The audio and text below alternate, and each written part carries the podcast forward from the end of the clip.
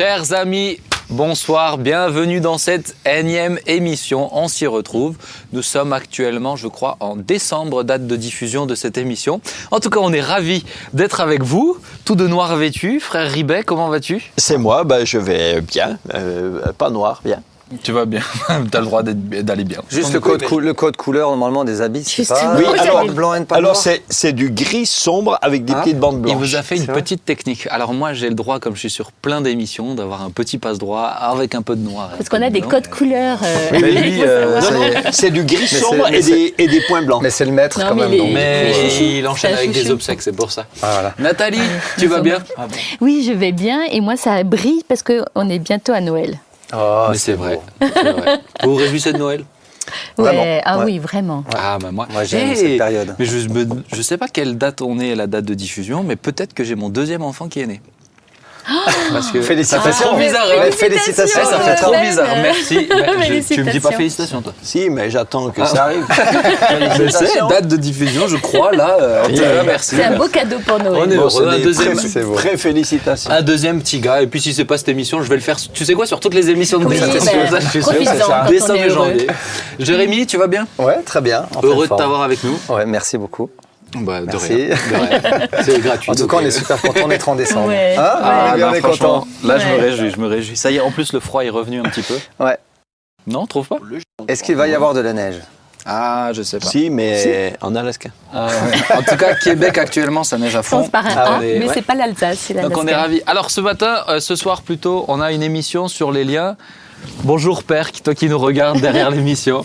On a, euh, on a une émission, on a une question, les liens générationnels. Ça me semblait intéressant d'évoquer ça parce que c'est vrai que dans nos milieux, alors peut-être vous qui n'êtes pas croyants, euh, vous ne savez pas de quoi on parle, on va essayer déjà de définir. Mais ensuite, peut-être pour tous les chrétiens, euh, on en parle très facilement, etc. Mais je crois qu'on s'arrête pas souvent dessus. Donc la question, c'est les liens générationnels existent-ils réellement? Alors peut-être pour définir ce qu'on entend par lien générationnel, je vais peut-être me tourner vers euh, le maître enseignant euh, de cette émission, Bah oui. euh, frère, Ri- Je suis tout à fait d'accord. Juan Maria, peux-tu nous expliquer qu'est-ce qu'on entend dans nos milieux quand on parle de lien générationnel? En général, je pense qu'on veut. on évoque l'idée que des, des difficultés majeures euh, se transmettent de génération d'une génération à une autre et euh, souvent euh, sur plusieurs générations depuis, la personne qui aurait été à l'origine et de, de, de ce- cette sorte de, on peut dire, de malédiction, enfin, dans, dans, C'est pas quelque chose de positif. ah non, non, non, non, là on parle de quelque chose de négatif. Et euh, quelqu'un aurait pratiqué euh, quelque chose de très, très. euh, un crime, quelque chose de sordide. Et donc une sorte de. Pour, pour prendre un exemple, une sorte de malédiction euh, est dans sa vie, mais elle se transmet ensuite à sa descendance sur plusieurs euh, Et euh, c'est une, c'est une, ça entraîne dans sa famille euh, une sorte de faisceau de, de, de, de, de- de malheurs, de circonstances euh, tragiques et de- d'influences, d'influences démoniaques. Voilà, je pense qu'on peut, on peut le dire comme ça. Alors est-ce que ça... Alors ça vient d'où Cette, cette, pensée, elle est, elle est pas tombée du, alors, euh, pas tombée de nulle part. d'abord, On, en parle d'un- aspect biblique d'abord. hein. On le retrouve dans la Bible. Oui, mais, mais c'est aussi, c'est aussi une idée, euh, c'est aussi une idée profane. Hein. C'est pas, c'est pas seulement une idée biblique. Dans le, dans la société, dans le monde et dans toutes les, dans toutes les générations, on retrouve des, on retrouve des, des croyances, des croyances de cette sorte. Après, il y a euh, un, un- un verset où Dieu dit euh, Je conserve ma euh, bénédiction sur mille générations de ceux qui me servent et sur trois ou quatre générations euh, de malédiction pour ceux qui, euh, euh, ceux qui sont. euh, ah, j'ai perdu le mot. Enfin, Haïssent, voilà, qui me haïssent, exactement, merci. De ceux qui me haïssent. Donc, euh, donc, euh, donc euh, euh, on, euh, pour ceux qui, pour ceux qui soutiennent cette idée euh, qu'il existe donc des malédictions transgénérationnelles qui se passent d'une génération à l'autre, certains disent que euh, s'appuient sur ce verset euh, pour, euh, pour l'expliquer. Bah allons-y par étapes. Est-ce Voilà. que déjà vous croyez à la malédiction? Oh Ben oui, moi totalement, bien sûr. La malédiction, euh, ben, la malédiction, c'est quoi? C'est euh, quelque chose qui se, qui, se, qui se transmet quand même euh, par le diable, tout simplement, au travers d'actes ou de choses qu'on peut faire qui sont contre la volonté de Dieu. Je sais pas, quelqu'un maintenant qui va, euh, qui va vers des, vers des voyants ou vers euh, tout ce qui est occulte, automatiquement, il va, être, euh, il va y avoir une malédiction qui va être sur la personne. Alors toujours, euh, les personnes pensent qu'il y a d'abord des bonnes choses. Hein, souvent, les gens vont voir une voyante. Ah, mais c'est bon, elle m'a donné, elle m'a dit mon avenir. Je sais ce que je vais faire.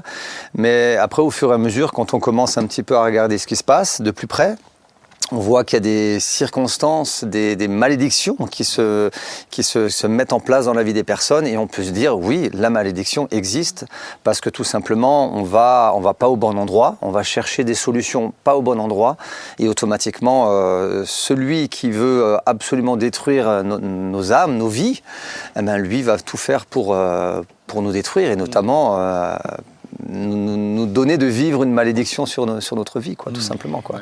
Il y a un autre type aussi, je pense, de malédiction, c'est quand on a été euh, élevé euh, dans une famille où euh, les comportements sont dysfonctionnels, par exemple.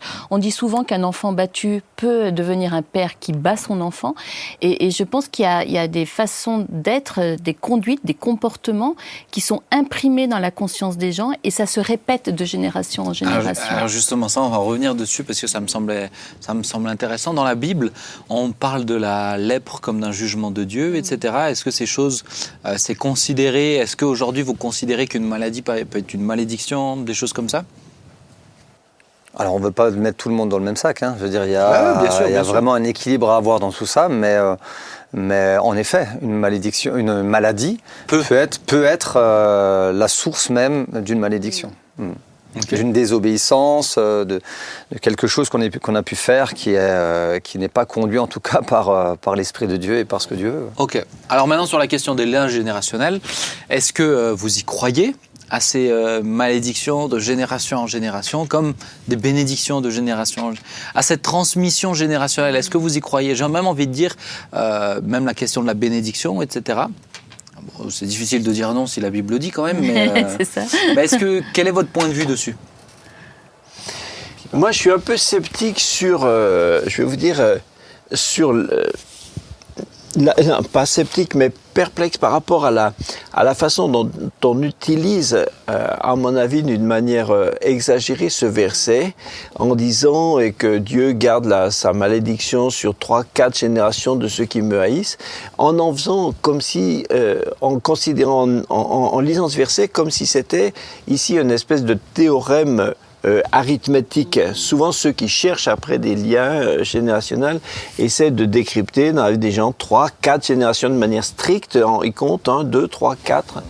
Alors que visiblement, ce verset est, une image puisque le début du verset dit que Dieu garde sa bénédiction jusqu'à mille générations. Pourquoi on s'occupe que de ces quatre générations de malédiction et pourquoi on s'occupe pas des mille générations? Alors attention, 1000 c'est 999 plus 1, 1000. Bon, on comprend bien que, euh, que, que, que l'approche est pas, est pas arithmétique ici. Et donc, euh, à mon avis, c'est pas à mon avis, c'est- l'usage de ce, de ce verset est, est très, est très euh, exagéré. Donc toi, tu es en train de dire qu'il n'y a, a pas de nécessité de faire des enquêtes de famille. Je dirais remonter l'arbre généalogique pour, euh, pour dire ah bah là, il y a tel ancêtre qui a, fait, euh, qui a touché à telle, à telle forme d'occultisme. Donc ça explique ta situation actuelle.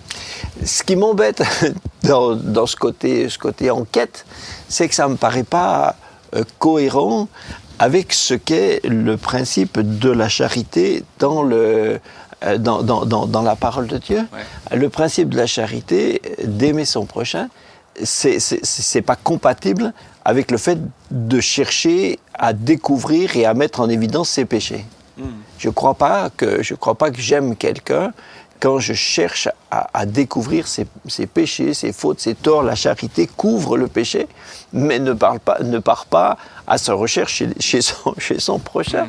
Donc pour moi, euh, rechercher les péchés de mon papa, de ma maman, de mes grands-pères, de mes arrière-grands-pères, etc.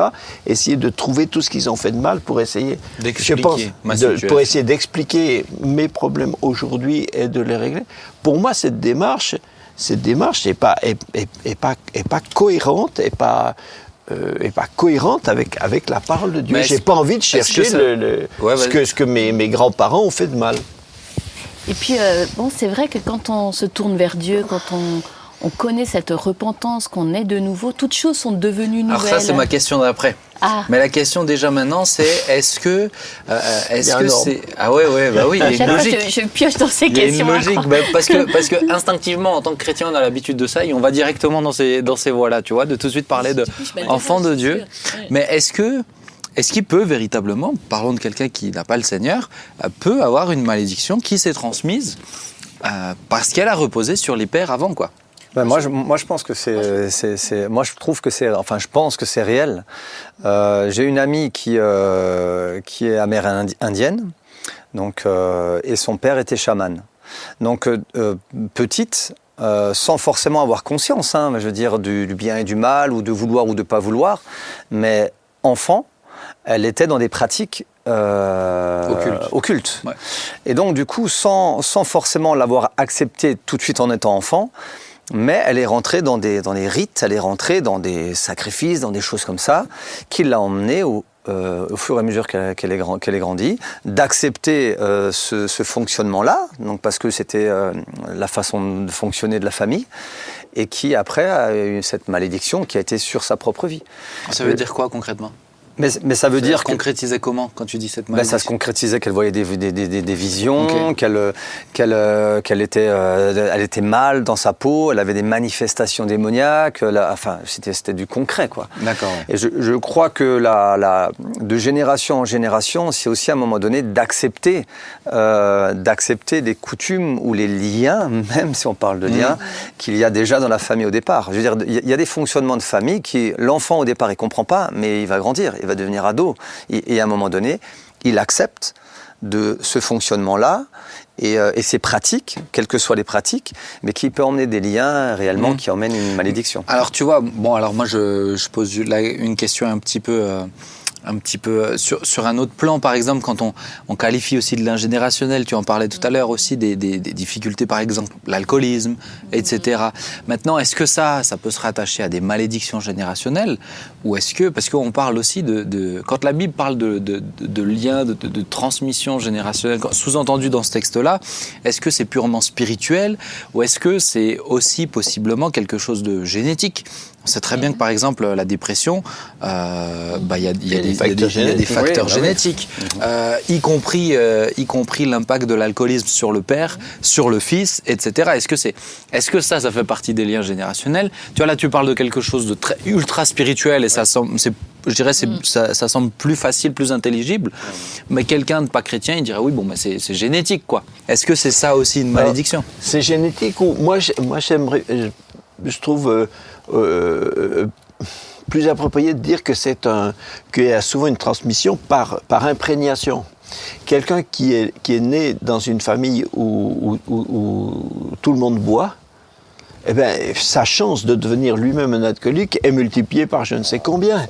Mais c'est par imprégnation. Tu vois, il y a eu des enfants qui ont été séparés de leurs parents parce que les parents étaient alcooliques et qui, eux, des années après, sont devenus alcooliques profonds sans jamais avoir grandi avec leurs parents. Oui, bien sûr. Et puis il y a aussi, euh, puis il y a aussi le contraire. D'autres qui, parce que leurs parents étaient, Oui, étaient, oui, étaient, goutte. étaient, étaient, euh, étaient alcooliques. Oui, mais, mais Ça aujourd'hui, les ça, a tellement froid. ça mais aujourd'hui, ça a été, ça a été Voilà. démontré que la notion d'alcoolisme est aussi liée. Et il y a aussi des facteurs, tu vois, qui sont.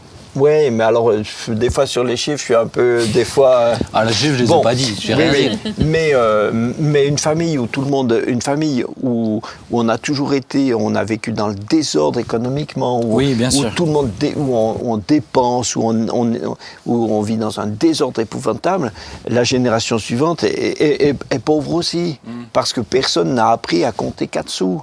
Dans une famille où on, où on a vécu de manière euh, stricte et les enfants ont appris à, à- à compter, À gérer, etc. Et en général, ils s'en sortent mieux aussi. Donc, euh, je pense qu'il y a beaucoup d'imprégnation, bien plus que de, que de transmission, euh, même, même chez ceux qui pratiquent comme ça le, euh, des, des, fils de chamans, etc. Eux-mêmes le deviennent, mais tout petits, ils ont appris, ils, ont appris aussi à le faire.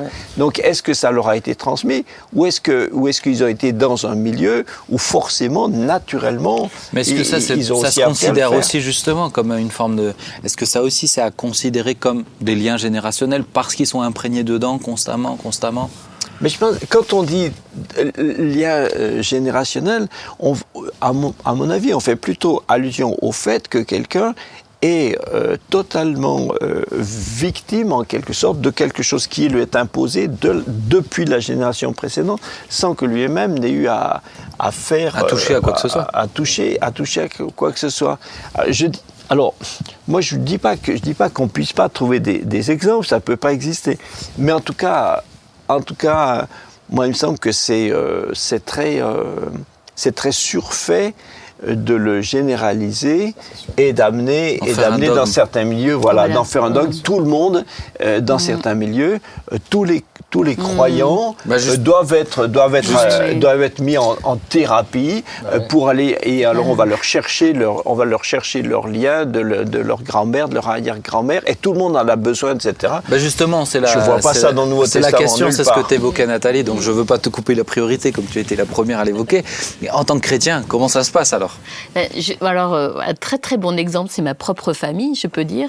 C'est que lorsque le Seigneur est rentré dans, le foyer de ma famille, vraiment les choses, il y a eu un renversement, on peut le dire.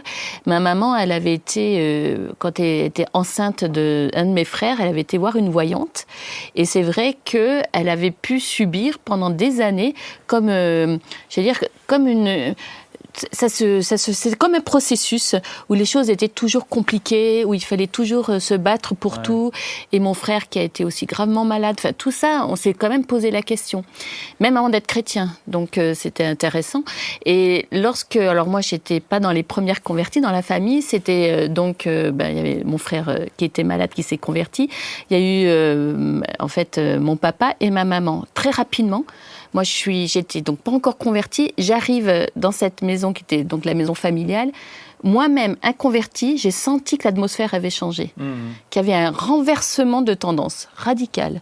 Et donc, euh, moi, moi, je peux dire qu'effectivement, lorsque Jésus rentre dans une vie, il est, il vraiment, il est, eux, pour eux, c'était immédiat. Ça s'est vu immédiatement. Mon papa était dans une grande dépression à cause de plein de problèmes. Immédiatement, il était délivré de la dépression. Donc, euh, euh, moi, je, crois forcément qu'en Jésus, toutes choses sont nouvelles. et puis, quand la Bible nous dit qu'on passe des ténèbres à la lumière, de la Dans mort ma famille, à la c'était vraiment le cas. Hein. dire, c'est quand même des paroles qui sont qui, Donc, même si ton hein. père est chaman, si tu rencontres Jésus, ben. il n'y a plus à considérer que forcément ça peut avoir un impact direct ben sur ta vie. Et eh ben, le témoignage de, de, cette personne que je suis en train de parler, elle est devenue chrétienne. Et aujourd'hui, elle est libre de tout ça. Donc, euh, elle est passée vraiment des ténèbres à la lumière, de la mort à la vie. Et ça, c'est. Ça n'empêche pas que Satan va encore continuer hein, ah, ça ne veut pas dire que tu n'as pas des as peut-être hein, plus de batailles, c'est sûr. Mais tu es passé quand même de l'autre côté. Et, Mais, donc la question, c'est est-ce que quand on est chrétien, euh, faut-il considérer en tant que chrétien donc cette question de lien générationnel, de malédiction sur plusieurs familles, puisque, bah, euh, puisque Jésus est venu en fait dans cette histoire. C'est censé avoir changé quelque chose quand même, non? Mais oui, et comment? Mais quand même, être né de nouveau, c'est quand même c'est quand même pas seulement une une, une, une approche poétique. une expression. C'est pas une expression poétique de, de la conversion. C'est littéral. C'est une réalité existentielle. C'est ça. Donc quand on est né de nouveau on est devenu quelqu'un d'autre. Donc par définition on est rené en Christ. Donc on n'est plus dans cet héritage euh, voilà. Donc, donc moi je nie pas euh, que euh, qu'il y ait des, oui, il y a des, des, des, fois on a dû prier avec des gens, il y avait des, des problèmes même, même des fois très typiquement démoniaques, etc. Ok, tout arrive. Je voudrais pas être très dogmatique, mais mais mais, comment c'est comment c'est possible alors? Si on est de nouveau et qu'il y a des problèmes d'ordre spirituel, mais qui sont pas tant liés à la personne qu'à son passif ben, Je ne sais pas si c'est dû à son passif ou je ne sais pas quoi, mais en tout cas, mais en tout cas, on est, on est dans une guerre et, euh, et un chrétien lambda ne sait pas toujours pourquoi il peut se retrouver à un moment sur, je sais pas comment dire, sur une ligne de front. Enfin bon, ok. Donc, donc, Mais ok. tu, tu- tu vois ce que je veux dire, c'est que regarde, on a déjà eu, je pense, tu en as eu aussi, peut-être Jérémy aussi, des entretiens comme ça avec des personnes qui sont chr- chrétiennes, sincères, je le crois, certes pas parfaites, mais qui disent euh, alors moi j'ai telle difficulté et tu sais dans ma famille on a fait ça, fait ça, fait ça. Donc la première chose que je leur dis c'est attends est-ce que tu as accepté Jésus ou pas? Si tu as accepté Jésus, pourquoi tu considères plus ce que la famille a fait que ce que Christ a fait? Donc pour moi il y a aussi une, une position je dirais de, de foi, tu vois, à croire que le sang de Jésus Oui. bah, nous purifie et nous protège. Faut-il, euh, tu parlais un peu des fois de milieu où j'ai envie de dire des fois peut-être même de génération, où systématiquement, quand on priait, quand on priait pour un futur baptisé, euh, j'ai envie de dire peut-être au cas où qu'il y a encore quelque chose, on, on délie tous les liens qui... Tu vois ce que je veux dire? Oui. Alors aujourd'hui, ça nous fait un peu sourire, mais, mais pour moi, je pense que c'est, ça, ça peut être néfaste en fait. Ça amène les gens à, à dire Ah, mais un peu cette peur latente qui est là, euh, qui, qui est en, en trame de fond. Et s'il reste en fait encore quelque chose Mais il me semble que les gens qui rentrent dans, cette, dans ces recherches sur, euh, sur couper les liens, etc., souvent ne se rendent pas compte qu'ils rentrent dans une sorte de, de, de thérapie interminable. C'est ça. En fait, en fait, quand ils ont fini avec ça, quand ils ont un nouveau problème, il faut de nouveau. Et c'est mon arrière-tante qui machin. Et puis ça. après, c'est l'arrière-arrière-grand-mère. J'ai vu un, un- un milieu où on cherche, on aide les gens à chercher jusqu'à 10 générations. Ah, ouais, donc où. forcément, donc forcément, Tu vas trouver des choses. là forcément on n'a même pas les infos. Donc les infos on ne les cherche que par prophétie, par révélation, qui toutes sont subjectives, donc euh, qu'on reste Oui, et puis tu vas totalement automatiquement trouver quelque chose. aléatoire. Attends, 10 générations, si vous faire calculez, 10 générations ça fait en gros, en gros 10 générations euh, de, de mes ascendants, en gros c'est 1000 personnes. Si vous calculez, ça en fait 1000. Donc dans les 1000, vous avez ça, un certain nombre, un grand nombre de voleurs. Vous avez, vous avez au moins une poignée de prostituées, menteurs. euh, un- un- Manipulateurs. un, certain nombre de- de- d'adultères, deux, trois criminels, Mais, etc. mais aussi un certain nombre de chrétiens fervents Ah oui. qui héritent de la bénédiction sur le Voilà, mais alors cela- ça, ça on n'en parle plus. Ça. Tu vois Ça on n'en parle plus. Et je pense que des, des, des fois. C'est pas pardon. raisonnable. Pardon, Nathalie, Nathalie, je te laisse. pardon. Ah, mais c'est pas raisonnable. Je, je te Mais, laisse. euh, moi, je vois aussi dans les entretiens avec les dames certaines sœurs euh, qui se laissent impressionner plutôt par les choses qui sont maléfiques ou euh, désobligeantes ou agressives sur elles. Et elles s'attachent plus à ça qu'à la promesse de Dieu. Et je leur dis souvent, mais choisis la vie pour vivre. T'as la vie et la mort, choisis la vie pour vivre. Parce que si tu écoutes beaucoup plus euh, des personnes qui te font une pression, que tu, tu sens que dans ta vie, il y a des choses qui vont pas et que- parce que tu les écoutes, mais ouais, tu as la parole de Dieu, écoute la parole de Mais, Dieu pour toi. Nathalie, je vais te dire, moi, je, alors je veux pas que certains le prennent mal, bien que je pense que certains risquent de le prendre mal, mais je, je crois aussi que c'est plus facile, en fait, euh, de, de- de garder ça, d'entretenir ça, parce que ça peut justifier aussi des comportements. Là où en Christ nous sommes libres, demeurer dans la liberté. Et, euh, et on doit choisir de rester.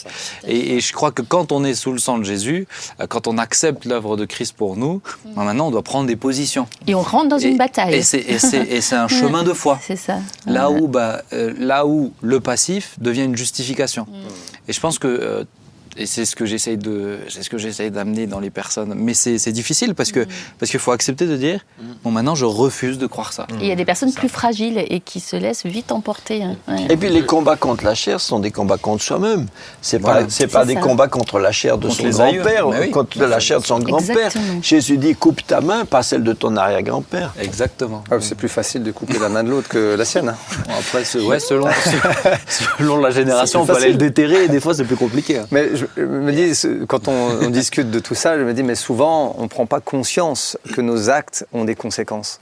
Et euh, et il y a des fois, même en tant que chrétien, des fois, on peut, on peut faire des choses en pensant qu'on a le droit, entre parenthèses, de faire ce qu'on veut, mais on ne se rend pas compte que réellement on, a, on, on peut à nouveau être lié par certaines choses même en tant que chrétien. Parce qu'on s'est laissé un petit peu sé- séduire, on est resté cool, on s'est un peu endormi, on est devenu un peu paresseux aussi, et puis d'un coup on se retrouve en étant lié à différentes choses. On va pas commencer à donner des noms, mais après Mais on pas vient- forcément à cause des aïeux. Mais pas Ah forcément à cause des Voilà. ouais, c'est ça. C'est c'est intéressant, non? Mais sans En tout doute, cas, chers ouais. amis, si vous posez des questions, n'hésitez pas à prendre rendez-vous avec Jean-Marie. Euh, on sera très- Ah bon il sera très heureux. Il va lier, délier tout ce qu'il est. Non mais parce que c'est vrai que tu vois quand tu dis ça, il y en a qui sont, il y en a qui se sont fait un peu experts de ça. Ton téléphone, il sonne, Jean-Marie. Ex- Je vois, il sonne. Il y en non, a, non, pas encore. il y en a qui sont fait un peu experts Ouais, de liens ça. générationnels. Mais- Et pour moi, c'est pas, c'est dangereux en fait de tomber Ça dans te ces. coupe la dans ces- joie d'être en Christ. Ouais, et Et tomber puis- dans ces Et systématiques. puis je me dis, Dieu, Dieu nous parle. Si on a, s'il y a un problème dans ce domaine-là, Dieu connaît le chemin de nos cœurs et Voilà. il sait nous parler. À nous, et euh, oui, alors il va des fois utiliser d'autres personnes. Mais Dieu, il est assez grand pour venir nous parler à nous-mêmes. Ça, c'est nous tellement important ce que tu dis, Jérémy. Mais- Allez voir Dieu directement. Mais oui, Dieu nous Oui. parle. Tu sais, même quand je prie pour avec, euh, avec quelqu'un qui est malade ou pour une difficulté, je leur dis toujours, euh, on va prier, et moi je vais demander à Dieu s'il y a quelque chose qui empêche l'exaucement, de le montrer. Je dis, mais tu, tu, tu commences pas à chercher. Tu- on n'est pas là, on n'est pas, je leur dis toujours, on n'est pas des, des inspecteurs d'Éric du spirituel. Bon, alors la référence, je l'adapte en fonction de l'âge de la personne en face de moi, mais on n'est pas Oui, des. là, ça, en- tu vas pas toucher tout le monde. Là, hein. tu comprends que c'est des plus anciens qui j'ai dit tout ça. le monde. hein, ouais. Mais on n'est pas des détectives du spirituel. Non. Dieu ne nous demande pas ça, Dieu nous demande de lui faire confiance. Par contre, il arrive, des fois, on prie, et puis, puis- et puis pendant que je prie, la personne dit Pendant que tu priais, tout à coup, j'ai- j'ai j'ai- j'ai pensé à ça. Je dis Ok, bah alors tiens, viens maintenant, on va régler ça. Ou alors, et cette nuit, j'ai rêvé de. Suite à la prière, j'ai rêvé de ça cette nuit, on se revoit, et après, en général, c'est réglé, mais parce que Dieu peut le révéler. C'est ça. Et puis, et puis pourquoi ne pas revenir, excuse-moi, pourquoi ne pas revenir euh, euh, à, la, à la sagesse pratique du Nouveau Testament? Il n'y a pas un verset dans le Nouveau Testament qui, qui valide et qui cautionne euh, ces choses-là. Et, et c'est- Exactement. et- et ni Jésus ni Paul n'ont jamais euh, pratiqué aucune de ces choses. Ça devrait quand même nous alerter. Mais oui. Mais oui. C'était intéressant, hein Fort Ouais, intéressant. très intéressant. Il y a On encore va- beaucoup de choses à dire. Oui, Mais oui, mais- je pense que. On va continuer parce qu'on a un invité que vous connaissez, je pense. hein. David. David. David Kion. Et puis, alors je lui ai demandé, il y a des quelques années de ça, j'avais prêché dans son église. Et, euh, et le soir, on mangeait ensemble. Et puis, il fait un métier que je trouve euh, intéressant. Moi qui ai souvent mal au dos. Il, est, il était ostéopathe. Maintenant, il est pasteur à plein temps, mais pendant, pendant plus de 20 ans quasiment, il était ostéopathe. Et euh, dans, le- dans, dans, dans l'ostéopathie, il y, a, euh, y a vraiment souvent la question de l'occultisme, etc. Et ça me semblait intéressant de faire une émission où on discute de ça avec quelqu'un qui s'y connaît vraiment. J'ai jamais oublié cette discussion que j'ai eue avec lui, et c'était bien avant l'idée d'on s'y retrouve. Et pourtant, une fois qu'on a eu l'idée d'on s'y retrouve, très rapidement, je me suis dit, un jour j'inviterai David, parce que je pense que ça peut intéresser beaucoup, euh, justement, de mettre un peu en emphase et quels sont les dangers, mais aussi, bah, il y a des bienfaits, hein. tout n'est pas toujours mauvais, et on va le découvrir ensemble. Donc on va accueillir David avec nous, s'il le veut bien. Ça y est, le voilà. Salut David Voilà, et bien bonjour à tous. Eh ben, on est ravis de t'avoir. Dis donc, tu as mis tous tes livres euh, derrière toi, c'est ça? Oh, mais tu les connais, ceux-là Ah, Oui, oui, oui, j'en reconnais, j'en reconnais quelques-uns. Alors, on est ravis de t'avoir avec nous. Comment tu vas? Eh ben bien, bien, bien. Alors, peut-être pour, pour, euh, pour te présenter, donc David, toi, tu es pasteur de l'église de Rouen. Voilà. Est-ce que tu peux nous donner le nom de l'église pour ceux qui sont de la région? C'est l'église protestante évangélique de Rouen, donc facile à se rappeler. Voilà. Et puis, et une belle, une belle œuvre. Alors David, moi je t'ai pas demandé de venir parce que tu es pasteur aujourd'hui, je t'ai demandé de venir parce que tu étais ostéopathe pendant plus de 20 ans, si je me trompe pas, c'est ça hein? Voilà, enfin, j'ai commencé, j'ai commencé la- mes études il y a plus de 20 ans. ouais. Oui, c'est ça, ouais. Et tu as exercé de, de- de nombreuses années en cabinet, etc. Ouais. Alors, est-ce que déjà tu aimais ton métier? Oui, c'est pas, c'est pas parce que j'aimais pas mon métier que j'ai changé. C'est pas du tout ça. C'est pas du tout la, la situation. J'aimais mon métier parce que c'est un métier qui est passionnant, où il y a énormément, où il reste même énormément à découvrir et où il y a un potentiel qui souvent est, euh, enfin, qui à l'époque, parce que maintenant c'est, beaucoup plus euh, connu. Mais il y a 20 ans de ça, c'était déjà, on n'était pas dans la même, euh, on n'était pas dans la même mode, je dirais, au niveau social. Et l'ostéopathie n'était pas déjà, il n'y avait pas les mêmes rapports avec la médecine. Et puis, euh, elle était moins connue euh, aussi à cette époque-là. Voilà. Alors, peut-être pour quelqu'un qui n'y connaît rien du tout, qu'est-ce que c'est l'ostéopathie? Explique-nous un petit peu, euh, en gros. Version simple ou version technique? On va faire la version. Euh, Fais déjà la version simple et si elle n'est pas suffisante, on affûtera. On va faire la version simple. Le, le propre de l'ostéopathie, c'est de chercher et retrouver le mouvement. Voilà, c'est le, point central. Un ostéopathe va chercher, il va analyser le, le mouvement. Vous voyez que là-dedans, il n'y a absolument rien de mystique. Chercher le mouvement dans le corps et euh, par plusieurs techniques différentes, même tout un arsenal de techniques différentes, il va essayer de restituer le mouvement aux zones qui, aux tissus qui pourraient l'avoir perdu. Alors ça peut être n'importe quel type de tissu, que ce soit un tissu articulaire, que ce soit un tissu euh, musculaire, un tissu facial, voilà, ça, ou viscéral, ça peut être toute forme de tissu peut a, un mouvement et doit, euh, quand le mouvement n'est plus là, eh bien le mouvement, l'ostéopathe va chercher à restituer ce mouvement-là. Est-ce qu'un ostéopathe, c'est un peu le, cousin du kiné? Alors non, non. D'ailleurs, moi, je ne suis pas passé par la, par la case kiné. Euh, le kiné va travailler sur la rééducation, même si euh, effectivement il y a le mot mouvement dans le kiné, parce qu'il va travailler sur le mouvement, la fonctionnalité du mouvement aussi. Mais c'est deux disciplines qui sont complètement différentes et complémentaires, puisqu'on vise pas du tout les mêmes, euh, les mêmes objectifs. Donc euh, c'est ni en concurrence. Euh, souvent certains demandent mais euh, c'est quoi la différence entre le kiné et l'ostéopathe? Bah c'est un peu la même chose qu'entre le boulanger et le charcutier quoi. Si vous voulez, c'est pas la même chose. Donc c'est difficile de dire la différence.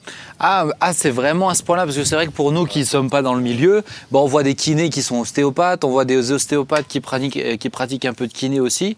Donc on a l'impression que c'est c'est un peu un, mélange avec des approches différentes. quoi. Oui, mais en fait, euh, c'est un petit peu induit par, par les faits, parce que beaucoup, effectivement, de kinés, en fait, euh, l'ostéopathie en tant que discipline euh, seule, mais euh, ça fait pas très longtemps que c'est euh, enseigné sous cette forme en France. Nous, c'était quand on a appris, c'était tout au début euh, de cette, de cette, comment dire, de ce, de ce mouvement-là. pas de l'ostéopathie, mais de l'ostéopathie enseignée en tant que discipline en, en, elle-même. Avant, avant les, parce que ça remonte assez loin, mais avant, c'était effectivement les kinés, les médecins, les gens qui étaient déjà dans le milieu médical qui pouvaient se former. Ce qui explique que beaucoup de kinés euh, qui ont appris l'ostéopathie restent encore kinés et que euh, voilà, il y a beaucoup, ça, ça, a entretenu la confusion. D'accord. Alors, est-ce que euh, sur le plateau, vous, êtes des, vous avez déjà vu un ostéopathe?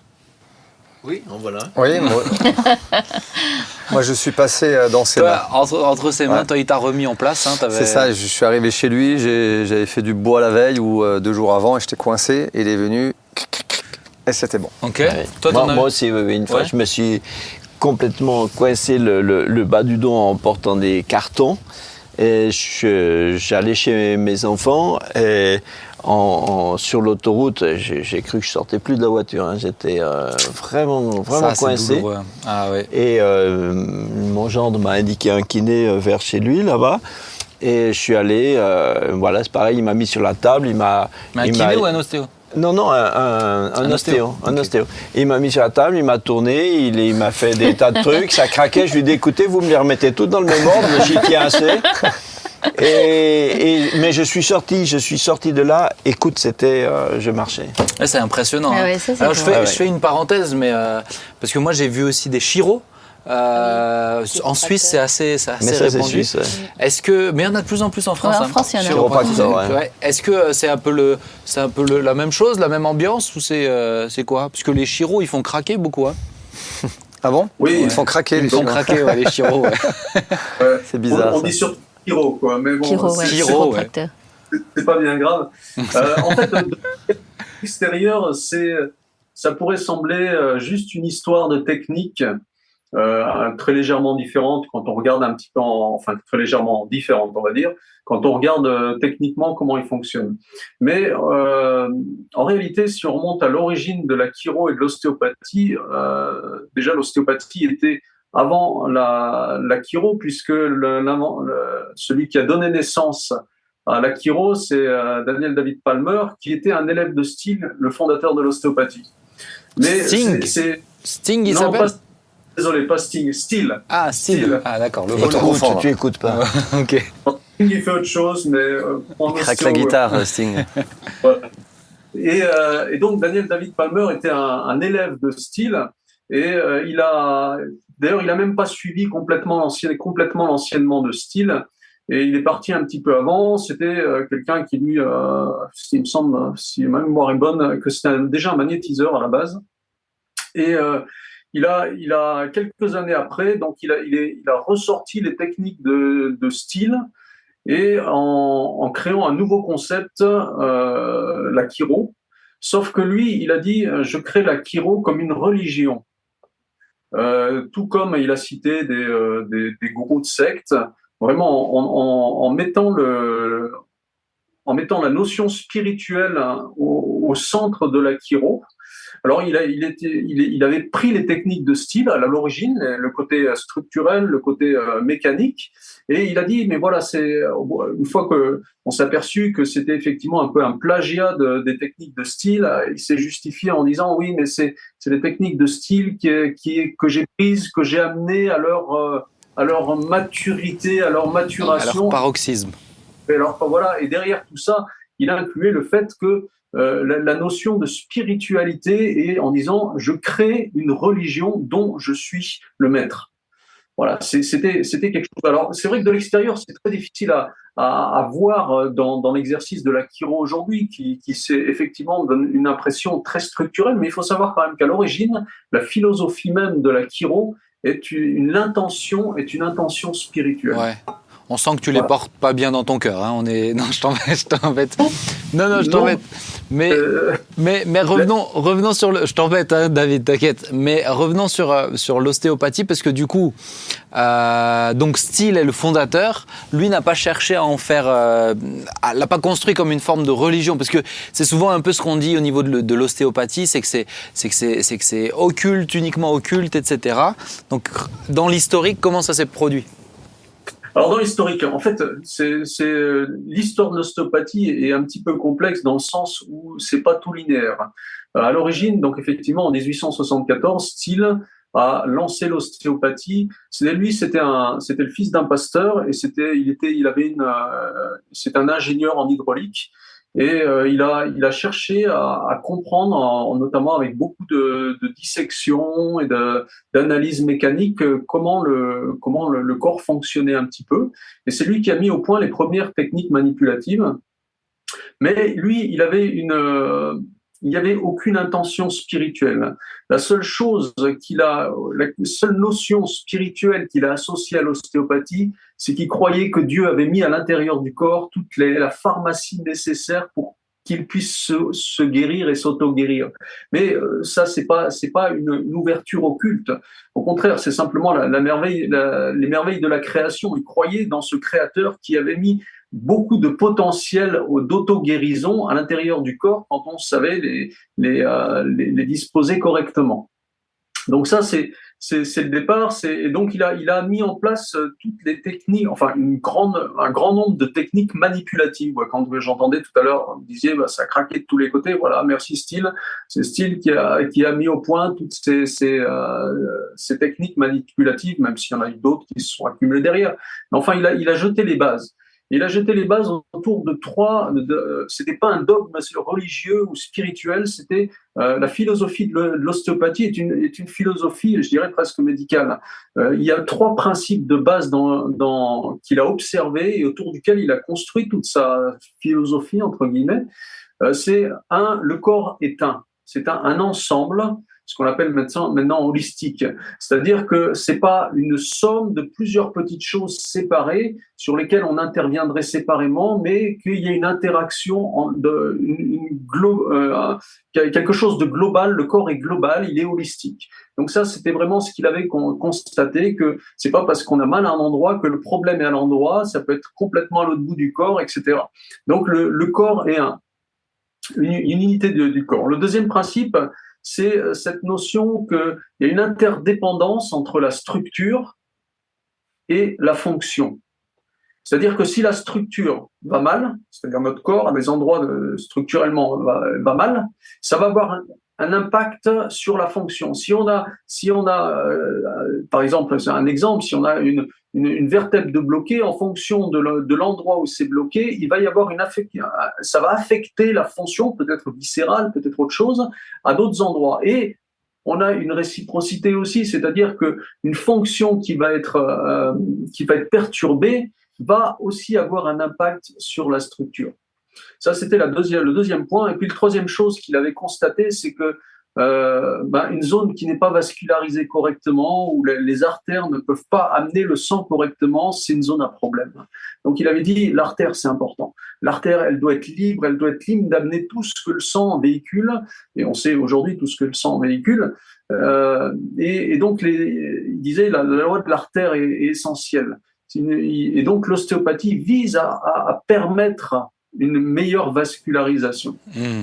Donc ça, c'était les trois principes de style. Tu parlais, tu parlais tout à l'heure du côté euh, holistique, donc de, de, de l'être, et je me rappelle quand on avait, quand j'avais mangé chez toi, tu me racontais aussi un peu des fois ces, euh, ces, euh, ces patients que tu voyais où tu, ils te parlaient de problèmes, je dirais, dans leur vie, difficultés de couple, etc., et que tu t'en rendais, tu te rendais compte des répercussions sur le corps. Donc un ostéopathe prend en considération aussi, je dirais, les, les, difficultés, je dirais, du psyché, qui peuvent influencer aussi le corps, c'est ça?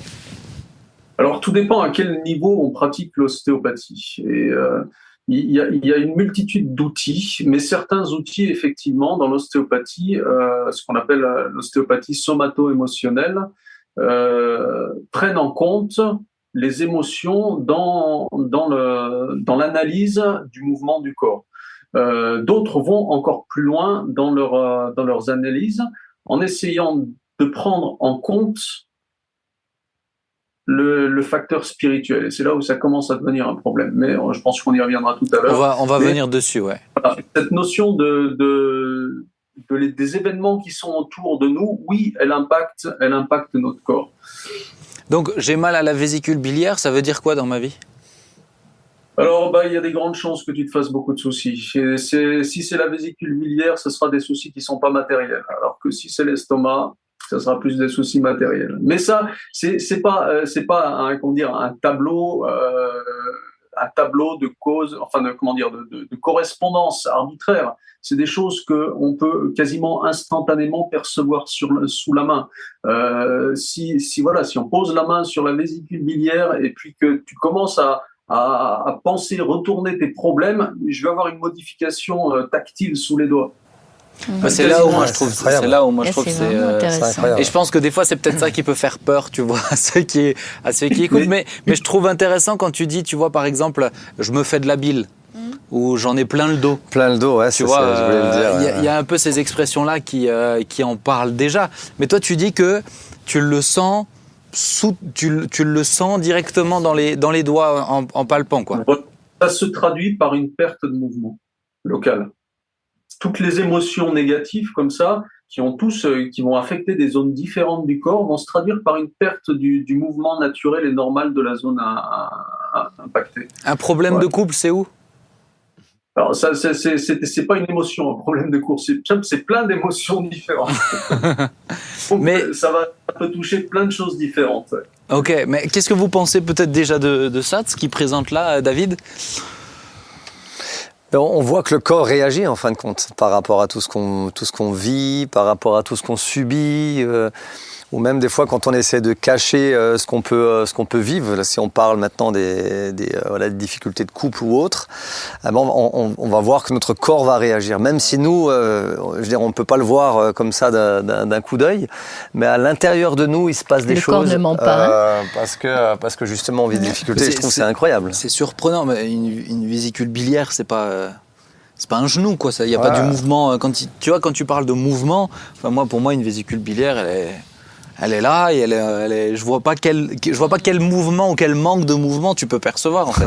je veux dire, je, te, je te l'ai dit. En plus, quand on avait mangé ensemble, je te l'ai dit. J'ai dit, David, je te crois parce que t'es pasteur, mais mais j'ai du mal en fait euh, euh, concevoir, hein. à concevoir en, néophyte de, dire mais comment c'est possible de sentir un, qu'est-ce que t'en penses, Jean-Marie? Tout est vascularisé. Euh, je te sens un peu comme moi. Mais est-ce que ta vésicule va bien, Jean-Marie? Tout va bien? Oui, oui, oui. J'essaye de pas me faire de bile, mais juste assez pour digérer, mais, mais euh, ouais, ouais, je, ben, c'est comme toutes des, c'est en tout cas une science qui me, une science qui me dépasse totalement, donc. Euh, donc, euh, pour pas dire de bêtises, j'aime mieux rien dire. Et en même temps, tu vois une logique. Et en même temps, tu vois une logique dans la création de Dieu. C'est vrai que Dieu nous a créé corps, âme et esprit aussi. Donc, Moi, ce qui m'intéresse dans ce qu'il a dit, c'est que donc l'ostéopathie voit tout d'une manière globale.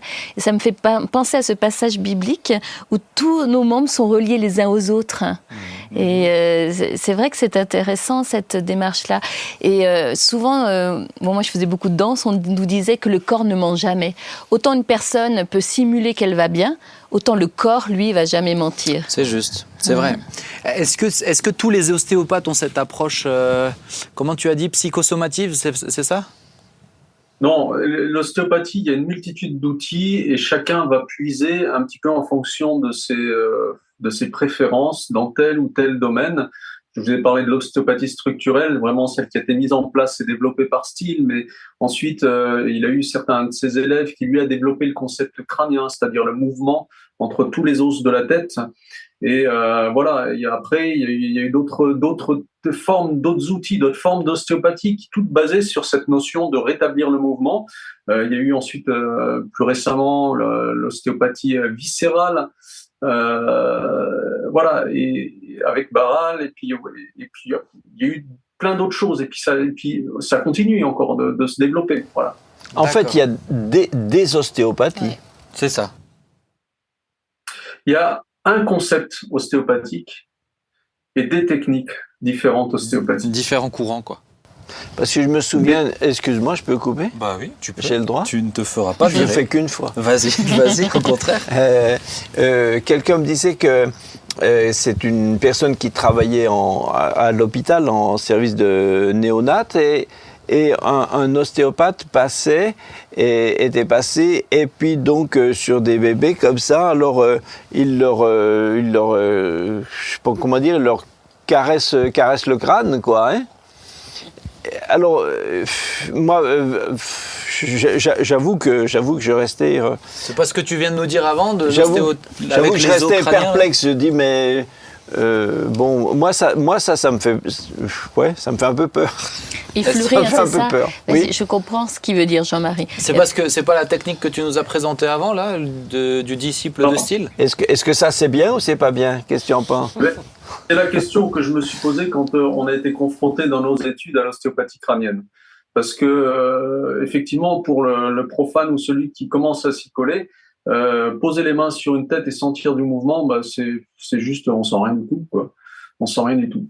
Et la question, effectivement, que, que je me suis posée en, non, rien. Non, non, non, quand tu poses les mains sur la tête, au début, tu sens rien du tout. Hein, tu sens rien du tout. Et, la question que je me suis posée, est-ce qu'on est encore dans le domaine du physique ou alors est-ce qu'on a franchi le pas du spirituel? Mais, en, réalité, aujourd'hui, la, question ne se pose plus trop, enfin plus pour moi, en tout cas, mais même au niveau d'un point de vue beaucoup plus euh, rationnel, puisque aujourd'hui, on sait que ce mouvement perçu par les ostéopathes se mesure. C'est quelques microns, mais on le mesure. Alors on peut se dire, mais comment c'est possible de percevoir les quelques microns de mouvement des os du crâne. Euh, en réalité, c'est juste une histoire de décodage dans notre cerveau, parce que on sent pas. En fait, c'est pas qu'on sent pas. Si vous posez les os, les mains sur un crâne, c'est pas que vous sentirez pas. C'est juste que votre cerveau n'arrivera pas à interpréter les, informations tactiles qu'il reçoit des de vos récepteurs nerveux, parce que le cerveau n'est pas habitué à cet ordre de grandeur. Donc, ces informations, il les, il les, euh, il les code pas et pour vous, ça se traduit par je sens rien. Mais en réalité, si on apprend, on, on, on éduque le cerveau à chercher ces petites informations, il est tout à fait capable de les percevoir. Et c'est pas les, les récepteurs qui se développent, c'est l'analyse de l'information qui se structure dans la tête.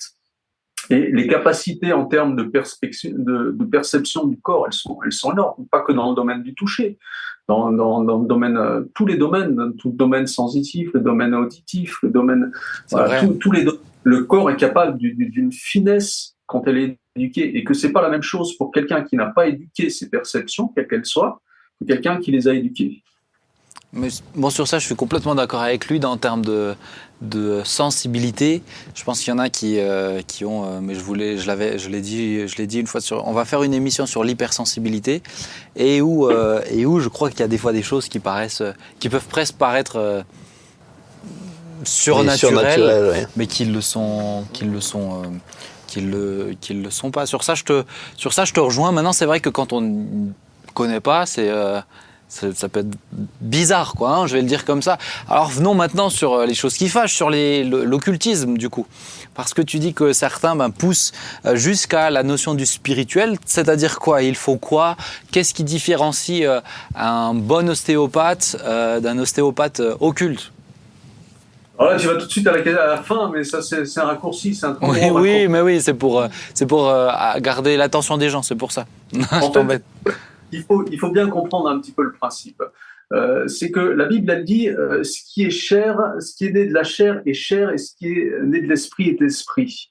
Ça veut dire qu'en en fait, il n'est pas possible de traiter les choses de l'esprit avec euh, les moyens physiques. on n'analyse pas les choses de l'esprit avec les choses de la chair. Or, la problématique, c'est que dans cette quête de développer toujours cet état d'esprit, d'affiner la, perception, ceux, qui ont, ceux qui ont travaillé dans le domaine de l'ostéopathie par le passé, en remontant presque jusqu'à à Steele, pas Steele, mais son élève, Sutherland, euh, lui, il a, donc, il a développé le concept crânien. Et donc, c'était, une nouveauté parce que comme, comme il a développé ce concept crânien, c'était, c'est parti d'une intuition.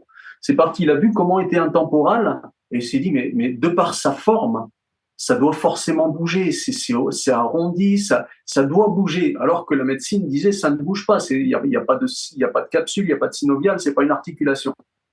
Et il est parti du principe que ça bougeait, ça, que ça, c'était fait, comme c'était fait, ça devait bouger.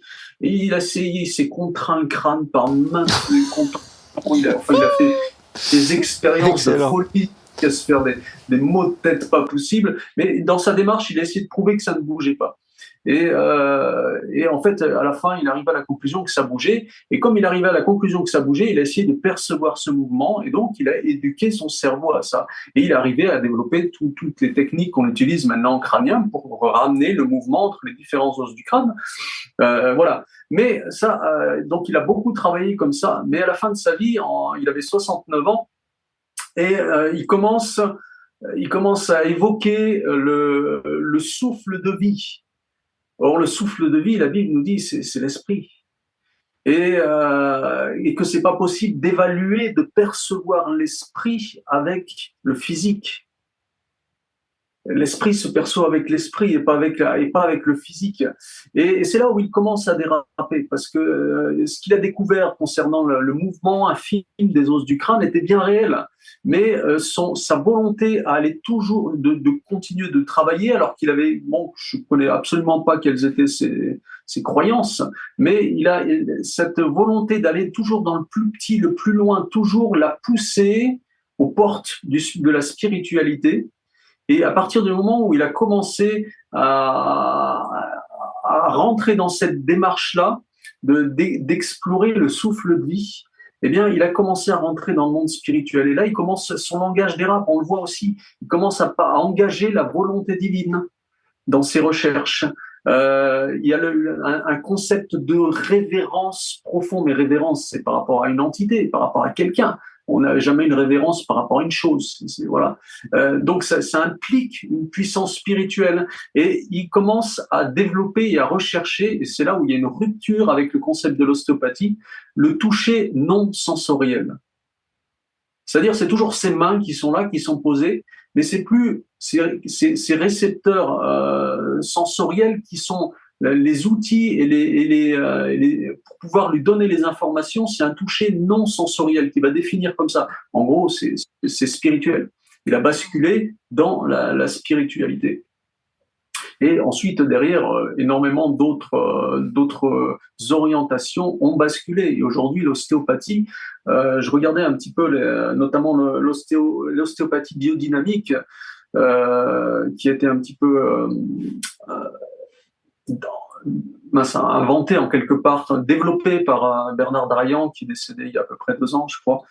Euh, en fait, on, est, complètement dans, dans, dans, on a franchi ce cap du physique. L'ostéopathie biodynamique ne cache pas qu'elle cherche à harmoniser le corps, l'âme et l'esprit. C'est-à-dire de travailler sur l'esprit avec les mains. Et pour pouvoir faire ça, eh bien, il faut forcément euh, rentrer dans le monde spirituel, mais qui n'est pas de, qui n'est pas l'entrée que nous présente la Bible, c'est-à-dire par le Saint-Esprit. C'est-à-dire les choses de la chair sont la chair, les choses de l'esprit sont l'esprit. Et quand on veut rentrer dans le monde spirituel sans le Saint-Esprit, eh bien, on est déjà dans l'occultisme. Mais donc quelqu'un maintenant qui euh, fait le, truc crânien là que tu expliques, que Jean-Marie expliquait tout à l'heure, euh, donc qui est un élève de celui qui est du fondateur là que tu nous as décrit, qui était lui-même l'élève de style. Si j'ai bien compris, donc il est, il a un peu vrillé. Euh, maintenant, est-ce que ses disciples ils font, ils font quelque chose de physique ou est-ce que forcément ils sont dans la même veine que lui, avec cette, euh, cette, cette extrasensoriel euh, Voilà, parce que finalement, je pense que les gens ils auront envie de savoir à la fin, mais, euh, mais qu'est-ce que. On va chez qui, quoi hein, tu vois. Voilà, je crois qu'il faut bien, il faut bien dissocier les techniques, ce qui a été découvert, de l'homme euh, et même d'une partie de sa vie. Parce que toutes les techniques qu'il a mis en place concernant l'ostéopathie crânienne sont bien réelles. Moi-même, j'ai appris ça, j'ai pratiqué l'ostéopathie crânienne, je, peux la pratiquer encore. Euh, c'est quelque chose de bien réel et bien physique. On est toujours sur la notion de mouvement qu'on cherche à restaurer d'une manière physique, même si c'est dans, dans, une dimension très petite. Mais euh, donc quelque part, c'est pas parce qu'on on a appris des choses et des techniques qui nous proviennent, même si elles ont évolué, euh, qui nous proviennent de Sutherland, que, que pour autant ces choses sont mauvaises. Là où ça pose problème, et c'est par contre individuel à chaque personne, quelles sont les orientations, quelles sont les limites que l'on se met? Et toute la problématique vient du fait que, à part quand on, on, on vit sans Dieu, eh bien, on, dans, quand on est dans le métier, dans ce, dans ce genre de métier, on a une, approche beaucoup plus pragmatique, je dirais, que la médecine euh, allopathique ou, autre. on est plus ouvert. Mais le problème, c'est que si on n'a pas de limite, eh bien, cette ouverture nous pousse tout droit dans le monde spirituel. Et si euh, on ne sait pas où s'arrête, on ne choisit pas de dire, mais dès qu'on touche au monde spirituel, si on ne sait pas reconnaître quand on passe ce pas, alors à un moment donné ou l'autre, on peut le franchir. Ça ne veut pas dire qu'on va le franchir je connais une multitude d'ostéopathes qui ne sont pas chrétiens et qui ne font rien de spirituel. alors comment justement on le sait? Comment euh, nous qui ne sommes pas ostéopathes, qui savons pas exactement euh, parce que toi tu tu vois toi tu nous dis bah oui mais moi je le sens dans je le sens dans les doigts. Euh, maintenant le l'ostéopathe il va pas forcément nous expliquer que là littéralement dans ses doigts il sent euh, il, sent euh, dans, dans, dans, dans ses récepteurs les mouvements du crâne ou, euh, ou ailleurs dans le corps. Comment nous on peut savoir concrètement est-ce que tu as des, des, conseils? je vais, aller dans je, je, suis dans une ville où je connais personne je vais aller voir un ostéopathe je trouve je le trouve sur l'annuaire et comment je sais, euh, comment je sais chez qui je tombe? Il pourrait préciser quand même. Ce serait la moindre des choses. Non, ça va. Est-ce que tu peux leur dire? Est-ce que tu peux bah, Va voir un voyant? comment, comment on peut savoir? Tu as des conseils un petit peu, David? En fait, euh, c'est vrai que de l'extérieur, c'est extrêmement difficile parce que quand on pose la main, par exemple, pour travailler en crânien, mais même dans les techniques somato-émotionnelles, euh, moi j'avais beaucoup de patients qui me disaient Mais vous faites quoi? Vous faites du magnétisme là? Euh, Bah oui, parce qu'on a la main qui est posée, qui, qui, qui semble ne pas bouger. Lui, euh, la personne, elle ne, elle ne, ressent rien de particulier et elle peut imaginer qu'on fait absolument n'importe quoi. Je lui imposerai les mains pour prier, elle ne verrait pas la différence. Donc, euh, donc c'est vrai que de l'extérieur, c'est extrêmement difficile, quasiment impossible de savoir ce que fait la personne. Alors, j'ai pas de réponse absolue, mais peut-être des petits, des petits conseils qui peuvent, euh, qui peuvent aider en tout cas, en, tout cas sur les cas flagrants déjà. Après, je pense que c'est important pour quelqu'un qui veut vraiment obéir à Dieu et marcher dans, euh, se laisser conduire par Dieu. Je pense que la notion de de, de lui demander conseil au cas, au cas par cas est, quasiment euh, est, très importante. Maintenant, c'est sûr que si vous allez voir un praticien qui s'affiche ouvertement, euh, qui affiche ouvertement, soit par son, son sa carte de visite, soit dans dans son cabinet, c'est une ouverture à ce qui est énergétique ou ce qui est ou, ce qui est même parce qu'en fait la problématique c'est que beaucoup de, de, de praticiens ne sont pas juste ostéopathes parce que dans cette volonté de, de, de, de, faire des choses mieux, de connaître plus, eh bien, il y a très souvent une ouverture vers d'autres médecines alternatives qui, euh, dont un certain nombre sont plus, c'est plus approuvé, sont, sont, sont de, nature occulte et sont même plus forcément des thérapies en tant que telles, mais directement des actions spirituelles. Euh, pour ne citer que le Reiki ou, même la conjuration. Voilà. Donc là, c'est même pas à discuter. On n'est pas dans une action thérapeutique en soi, mais dans une pratique spirituelle qui a pour but de toucher la santé. Mais euh, voilà, c'est intéressant de voir un petit peu dans la carte de visite du praticien euh, qu'est-ce qui s'y trouve, s'il y a une ouverture dans la, spiritualité ou, si on est vraiment dans, dans une pratique ostéopathique relativement, euh, je dirais, physique. Tu, physique. tu parlais tout à l'heure de l'ostéopathie, c'est quoi, biodynamique, c'est ça? Voilà, biodynamique. Si vous voyez ça, bon, bah là, c'est clair, il faut c'est même pas la peine, on est, on est déjà dans, dans, dans le spirituel. Bah, c'est déjà, déjà bien de savoir, parce que ça avait l'air vachement euh, carré. Hein. Ok. Et, et, pourtant, et pourtant, c'est euh, c'est pas parce que ce, ce praticien pratiquera l'ostéopathie biodynamique qu'il ne fera pas des techniques aussi qui n'ont pas de soucis, qui ne posent pas de problème. Oui, bien sûr. Oui. Oui, il va tout utiliser. C'est très difficile et à moins de connaître vraiment bien le praticien, de savoir un petit peu même ce qui, euh, ses orientations, euh, ses croyances, en quoi il croit. Mais c'est quand on arrive dans une ville qu'on cherche sur annuaire, euh, ben, c'est déjà impossible. Et puis vous n'allez pas l'appeler, lui demander voilà, est-ce que vous pratiquez l'ostéopathie spirituelle? Il comprendra pas, il ne saura pas vous répondre. Et puis, puis ça n'aura pas de sens. Et puis même s'il savait, vous le feriez pas parce que ça se fait pas. Et puis voilà. Donc en fait, faut en fait faut aller voir un ostéopathe quand on est ostéopathe soi-même, c'est ça? Quand on, peut, quand on peut décoder.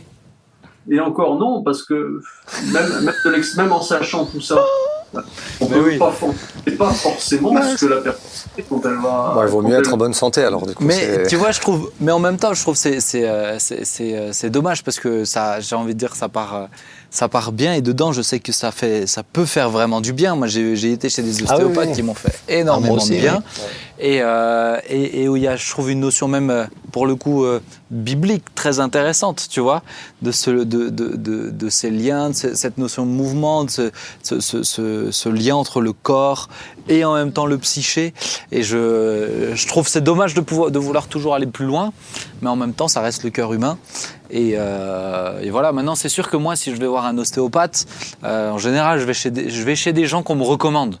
Je vais pas, je vais pas au hasard. Je vais chez des gens ou quelqu'un que je connais déjà allé et qui peut me le recommander. Je sais pas. Est-ce que c'est une bonne technique, ça, David? C'est en tout cas, je dirais l'approche minimale. Enfin, c'est une approche, on va dire mais euh, à savoir que bah oui, je crois que c'est pas pour rien que Dieu dit mais je veillerai sur toi, je, je te conseillerai ayant mon œil sur toi. Et ben voilà, il a promis d'avoir son œil sur nous, sur chacun de nos mm. pas. Je te conseillerai, et bah, si on a besoin de conseils, à un moment donné, euh, là où notre, on n'a pas les capacités de pouvoir, euh, de pouvoir analyser, parce qu'on voit un certain nombre de choses, mais vous verrez jamais tout.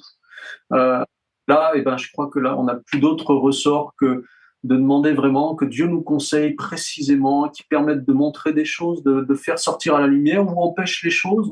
Mais voilà, mais il a promis qu'il nous conseillait. Là, j'aurai mon œil sur toi.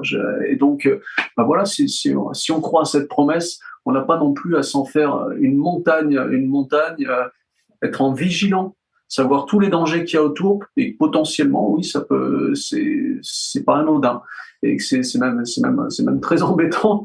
Mais, euh, malgré tout, voilà, on a, un Dieu quand même qui nous aime et qui veille sur nous. Et hmm. à partir de là, bah, je crois qu'il faut aussi lui faire confiance. Hmm. On est d'accord. Hmm. Merci beaucoup, David. Ça fait plus d'une heure qu'on est ensemble.